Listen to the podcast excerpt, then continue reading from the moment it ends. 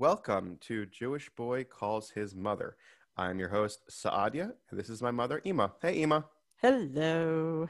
All right, so today's topic we'll be talking about the first time ever getting laid off of a job. Um, I'll just explain just my story. It's nothing crazy. It was just that um, I work in the architectural industry, and it was a money issue that they were this this company was hemorrhaging a lot of money, and they had to let me go. And the one thing I kind of took from it was I want to be I want to be so good at my job that they won't have to let me go. But I mean, it's life. You're going to be let go. Um, yeah, my my. I, I think the day, quite honestly, the day uh, when I was growing up in the, the 50s and 60s, the idea was you you graduated or you got your training and you worked at the same company for 35 years and then you retired. I think those days are gone forever. They are.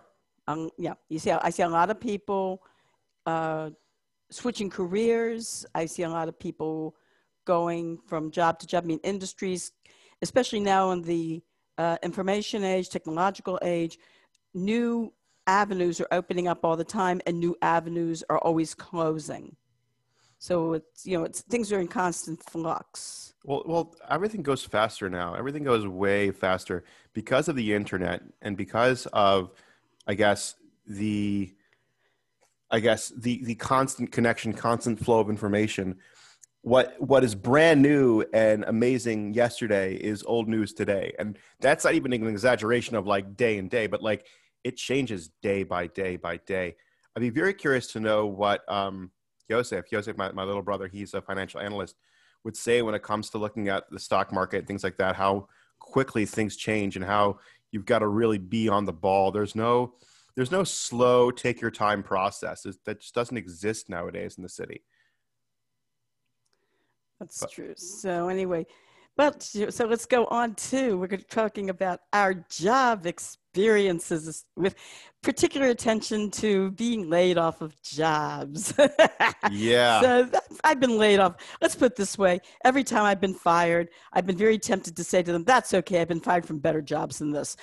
So there's um there was well before I really got into the work world when I was I think um I think I was in like uh, my first year of college, I what I wanted to be a. I saw an ad for some uh, family that wanted a private math tutor to tutor their son, so I took the job. And after about a month of tutoring him, they called me and said, "Guess what? The past three math tests, he got A's. He got hundreds. You did a great job. Now we don't need you. We're firing you." See, that's what's so funny. that's what's so funny. Sometimes it's like you do a good enough job that there's no you're no longer needed. Yeah, that's what happened with that one. Oh wow. And then there was we we were, you were talking to me before about my experience working at I'm not I'm not going to say the name of the company. We're talking about uh, a um, hamburger place. Oh. You know, it was one. At that fact, it was it just this hamburger place just opened. It was a new chain that just Ima, opened. Ima, Ima, this happened in the 1960s. Yes. You, are you're a semi-retired teacher, and and this job is is famous for being called this job. You can you can tell what company you worked for. I uh, can't. Uh, I, I don't. To, I don't want to because it's well, it's it's still around. So oh, yeah, but your story won't matter. But but anyway, so here's what happened. um, I had just graduated high school. It was summer. It was my very very first job. I was desperate for money. And so I was working at this hamburger joint, and in come these two boys who tortured the living daylights out of me, bit really bullied me, teased me, put me down, all through sixth grade through 12th. So they come in and they order French fries with extra ketchup. All right, I gave them extra ketchup, no problem. So later on, I decided I wanted to glean the my eff- the efforts of my work. So I took the broom and the dustpan and told the manager I was going to go out and sweep the floors. I wanted to see their reaction. Uh, the manager loved when you clean. Taking, you know, picking up the broom and the dustpan, saying, "I'm going to go sweep the floors," just endeared him to you because who the heck would want to do that?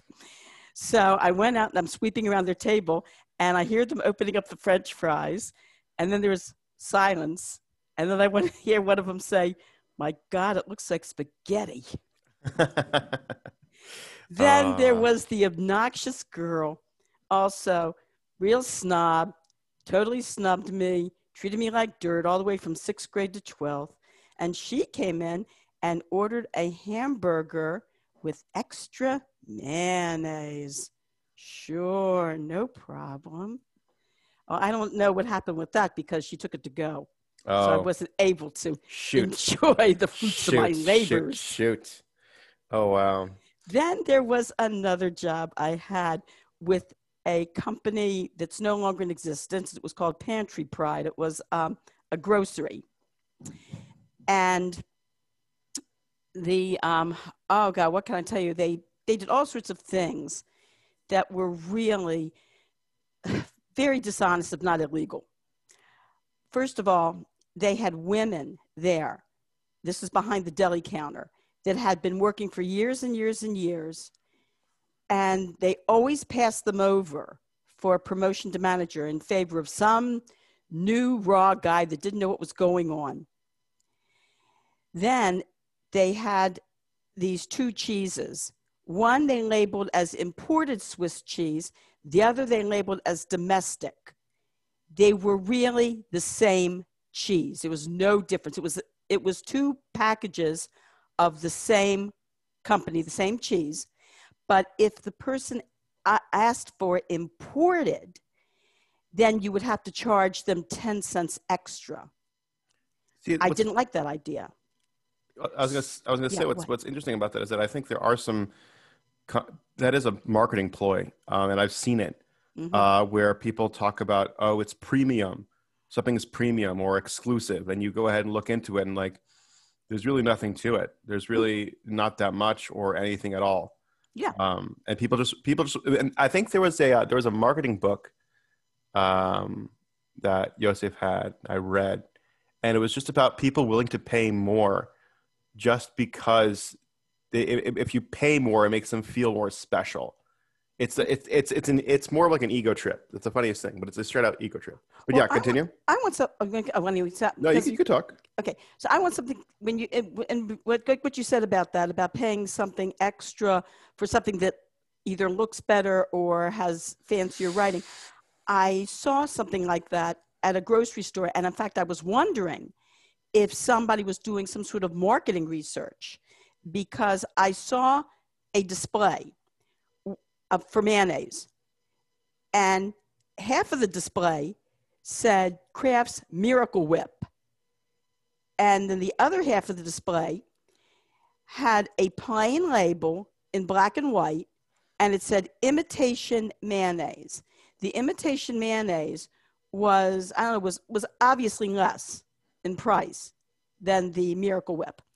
And I was watching people, I saw people coming over, looking at the imitation mayonnaise, making a face, and then grabbing the Miracle Whip. So I walked over and I picked up the imitation mayonnaise, I picked up the Miracle Whip, and of course I turned it I turned it around to see the ingredients. Exact same ingredients, no different, even in even in um, quantity, exact same ingredients. Was it even in order, like the same order yes. of wow? Yes. It, that sounds yes. like a marketing ploy, a yeah. marketing research. Uh, yeah. So anyway, so going back to Pantry Pride, so this customer came over and she ordered um, imported Swiss cheese. So I, you know, gave her the cheese and I, but I couldn't find it. I, I didn't want to overcharge her. So I charged her the lower price. And instead of getting the hint, this this nasty woman took the cheese and threw it at me. Why'd she throw it at you? I don't get it. She threw it back to me. She threw it back, and she goes, "I told you I wanted imported." Oh shit! So I said to her, "Ma'am, I'm going to give you a slice of imported, and I'm going to give you a slice of domestic. You sample them and tell me if there's a difference." She still doesn't get the hint. I'm trying to help her. She thinks I'm trying to cheat her. I gave her slices. She ate the slice, and she insisted, yes, that there was definitely a difference in the imported. Oh I said, God. okay. Now, if I had now as an older person, older and wiser, because I was I was only 19 years old when I had that job. As an older and wiser individual, what I would have done now, I would have said to her, Oh, ma'am, this is important. I remember this is important, but I made a mistake. I accidentally charged you the lower price. So, since it was my mistake, you may have it for the lower price. That's what I should have done, but I'm older and uh, older, wiser. I think less aggressive. I think, I think as a kid, as a teenager, you're more. There's more ang- anger. I want to. I want to say anger. Yes. I want to say anger. Oh, it is. Yes. Why? Why is there so much anger? There is. You're right. As a child, as a teenager, you know what it is? I think you build up resentment when you're a kid, and you get a you learn how to ver- verbally express yourself and your frustrations from when you were a child to when you're a teenager. I know. I was I was watching an an Abbie Ho- uh, Abbie Hoffman um, interview, hmm and it was very interesting. He was saying that like you need rebellion because if you don't have rebellion, then you're not going to grow. If you don't rebel against what's going on around you, you're not going to really grow as a person or as a, as a, as a society. And that's why it's so important. And I, I think that's why, in a way, Hashem God made it where it's like teenagers are the, are the angry ones in order for them to help grow the world and elevate the world. In a way, I think they're they're it's it's, it's an interesting point. Oh, by the way, I think did you did you have a few of Abbie Hoffman's books, or was it, or was it Tati? Tati did. Oh, he was into it. I think so. Yeah, yeah, But he you know- was but- Well, you know what happened to Abbie Hoffman later on? What he became? He, be- he no no no A.B. stockbroker or something like that. Yes, he, he worked. He wound up working on, on Wall Street you as some sort of financier. Oh, it's funny. But he committed suicide in '89. No, no, he, no, not that I know no of. he He committed died. suicide. Are you are you sure? Because I thought Yeah. he died of natural causes. Well, it was a debate. It was a debate because he Mhm. um, was taking his medication, but he kind of overtook his medication. And his friend that was with him since like the seven the Chicago trials, Mhm. um, he he said that like he doesn't believe he committed suicide, but the coroner report was like he committed suicide. There was no way that this this amount of medication in Mhm. somebody was was done by accident. Mm-hmm. I think what it is as a teenager, like I, when I think back to um, my teenage years and my 20s, I had this very strong sense of justice and wanting to set the world right. And this horrible feeling uh, that every cause, every liberal cause, was a matter of life and death, and the world was going to explode if we didn't solve social injustice. Yeah, I'm getting that. I'm I'm aging out of that right now. I'm really aging out of that. But yeah, so back to back to the the your first job. So um, it seems like these were the first like McJobs, so to speak. But what was your first official job as a teacher that you were laid off at? I uh, this job, oh, I wasn't laid off. I um I quit. It was Oh, I taught in Baltimore City. ooh. Taught music Represent. in Baltimore City.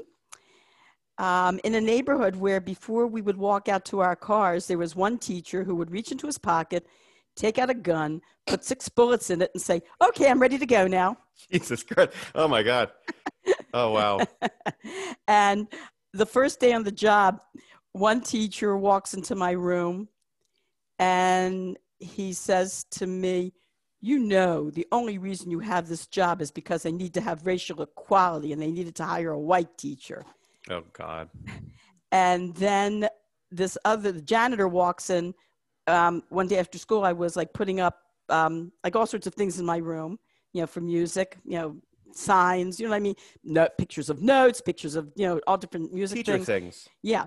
And he says, Oh, he says, I see you have Miss Butler's room. Poor Miss Butler, poor Miss Butler. Oh no! He says, she got on the wrong side of Joe and his cousins. Joe was a student at the school. One of the, let's put it this way, uh, he was one of the star pupils of the school. And he says, she got on the wrong side of Joe, and his cousins came and they took care of her. Oh, did they beat her up? Poor Miss Oh Butler, God. poor Miss Butler. Like, yeah, this is yeah, this is going to be an interesting teaching job. So Oh. anyway, sure. Um, uh, Joe was in my music class, and you know whatever. And um, so a few months passed, and after a, like towards the end of the year, all of a sudden Joe disappeared, and I heard through the grapevine that he had been um, eh, suspended, expelled, whatever. You know. So I was doing a music program on the last day of school, and I'm playing the piano, and I hear a voice behind me say, Hello, Miss Dickman. And I turn around and I go, Well, Joe, hello. And he's smiling. And I look and I see a whole group of very tall, strong young men all taking up the first row. And I bet those are your cousins. He goes, Yes. oh, God. oh, my goodness. Oh, that's good. Oh, that's good. It's, it's see what, it's interesting about when it comes to losing your first job. When you're when you lose your first job, and like, I guess when you're 19 or, or 18, I guess it feels pretty heavy. But I think over time you just get used to it. Because for I, I, for me, and I, I, lost a couple of jobs just because it's just the finances, uh, especially because of Corona, and you know, it, it's it just I'm, I just work in a brutal industry, and I'm just getting used to it. Where I just feel like, okay, time goes in, time goes out. But I think like I guess also it's like I don't have a lot of responsibilities. I don't I don't have a wife or kids. But I remember, you know, Tati getting stressed out with with you know having a wife and having what at the time seven children when he when he lost his job from work working for the pharmacy, and I then him so. having. Mm-hmm. Yeah. yeah. Mm-hmm. Well, we, you know, we but we put it together. You're, you, I've never, I never worried during those years because your father was not a lazy guy. And I knew he would do everything he could to keep us financially afloat and to take care of us. And he did. And um, also your, uh, your, your grandfather, his father was very nice. He, pay, he paid our medical insurance, mm. which was a big, big help. Um, and your father uh, went downtown to social services and applied for every single benefit that we could probably possibly get, you know, food stamps, unemployment. Um, actually, he did. We did. We were better. we actually did better financially for a while. Than well, that's the whole point yeah. of these programs. Is yeah. So you are safe. So when you lose a job, you aren't starving. Yeah. I think that's the whole point. I think it's just. Mm-hmm. These and, programs aren't a yeah. joke. And then late, and then later on, though, later on when the programs ran out, like he, he really tried very, very hard. Um, applied for all sorts of jobs, and he did. He did. He took a lot of odd jobs, which helped. Um, I did daycare, mm-hmm. and um, I did daycare, and I also um, gave music lessons. I think, yeah, I also taught Hebrew school, and I mean, we worked. We did a lot of odd jobs, and we, you know, between the two of us, thank God, you know, uh, things. You know, we didn't have money for luxuries, but um, we also had a lot of people, Baruch Hashem, the community that helped us. Uh, like a Yontif time. I think that's when um, uh, that's when they set up Ahavas Yisrael. Yeah. And we also well explain explain um, that for, for, a little bit okay. for our Abbas listeners. Royal is a um, is a basically a it's a charity project that's run in the Jewish community for families in need. And for many years, we were on that, and they helped us out a lot. They sent us vouchers. A lot of businesses um, have you know, paid into it and sent vouchers for um, gift vouchers for um, low-income families in the community, and things. Things, thank God, things did work out. Yeah, I mean, um, and, and when you, and you finally, when finally, when your father, um, thank God, finally got his steady job with the state of Maryland, um, we thanked them very much. And as a matter of fact, we gave them a very nice contribution. We sent them a thank you card and and gave it, like I said, a very nice contribution to thank them for all their their years of help. Yeah. But I, I want to go back though to like say jobs, like losing jobs. I want to go back to something because sure. Um, um, when I think when I think about jobs that I've been fired from, some jobs I felt that you know I didn't deserve to be fired. That I felt that the person was not managing it correctly. Other jobs I look at, I say, yeah, I can understand why they fired me because, um, like my first teaching job, my first teaching job in New York, I did not manage the class well at all. It was my first real teaching job. I mean, I taught music in Baltimore City, but that's different. That's like fun. That's like you come in, you play your music, you know, the kids jump around and sing, or you teach musical concepts, and, you know, it's more of a fun area. This was a regular classroom job in New York, regular classroom. And so I had not had experience teaching a regular, you know, like English, math, spelling, that type of thing. And at that time, I my educational training was in the idea of freedom and open classroom and children expressing themselves.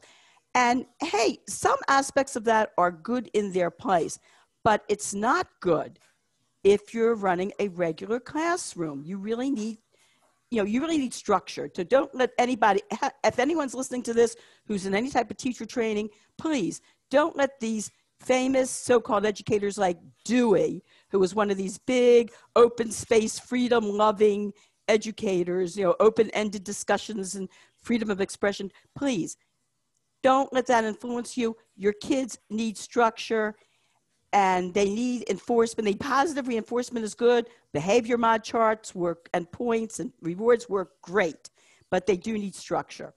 Anyway, so that's just for anybody who's out there who's in teacher education. So I lost that first job, but the funny thing was I was supporting myself in New York. I was living in a basement apartment, and my first thought when I got fired from that job was, "Oh my, what is my mother going to say?" Oh God. And would you believe I was talking one time to this black lady who's a very high paid professional lady uh, years later, and she had been also fired like that from her first job. And we both laughed because she told me she had the exact same thought. God. Yeah. You're always worried about your mother. well, the, when you're out on your own, finally, when you declare your independence and you're supporting yourself, oh, come on, you don't want to have to go back home to mama. Uh, yeah. And what, is, and what is she going to say, especially when she didn't want me moving to New York anyway in the first place? she's, she's going to be like, I, I was right the whole time. I knew it. I knew it. I knew it. Like, thank you for rubbing it in. I just lost my job and trying to. what about? I mean, I, I, I'm trying to think because it's like we're coming close to the end of our of our podcast, but I really want to see if there's anything else to really discuss when it comes to losing a losing a job and maybe I can go into more of the the the, the psychology of it. I, that's where I find it interesting, mm-hmm. where it's like once you lose it, you're you get there's a, a fear comes over you because you're like, what am I going to do? And, and I think the best thing, and, and this is something that from my experience and then from other people, and I try so hard to work on work on this is is to just breathe, calm down, and tell yourself it's always going to be good in the end. Yes. This, it could be like this is just a birthing pain. This could just be a stressful pain but you know what the the the, the pain goes away and it's all going to be good in the end and it's it's mm-hmm. something that people have to understand and tell themselves so they don't have uh, such an extensive uh, panic attack you know? And i think that's why it's so important to you know i guess keep the faith so to speak and kind of you know relax and and calm down and, and understand that it's going to be okay that there's that you're going to be taken care of. Don't worry about it mm-hmm. you know? Especially because yes. of now like people have lost so, their jobs so many people. Especially yeah with covid-19 yeah yeah mm-hmm. you just gave me an idea though for another broad for another podcast ooh okay like you talk about panic attacks um, what happened to me in israel being stuck in a foreign country, oh, not foreign knowing country. where to go or what to do. oh, I have I have some I have some stuck in foreign countries stories as well. We'll do that. We'll save that for next time, guys. yes. Until next time, thank you so much for listening, everyone. Uh, this is Jewish boy calls his mother and love you, honey. Love you, have a good Shabbos. You. Have a good Shabbos. All right, Thanks. take care, everyone. Bye bye.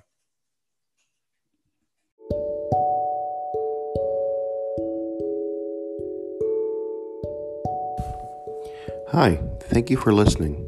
Be sure to subscribe and share. I really appreciate it, and my mother does as well.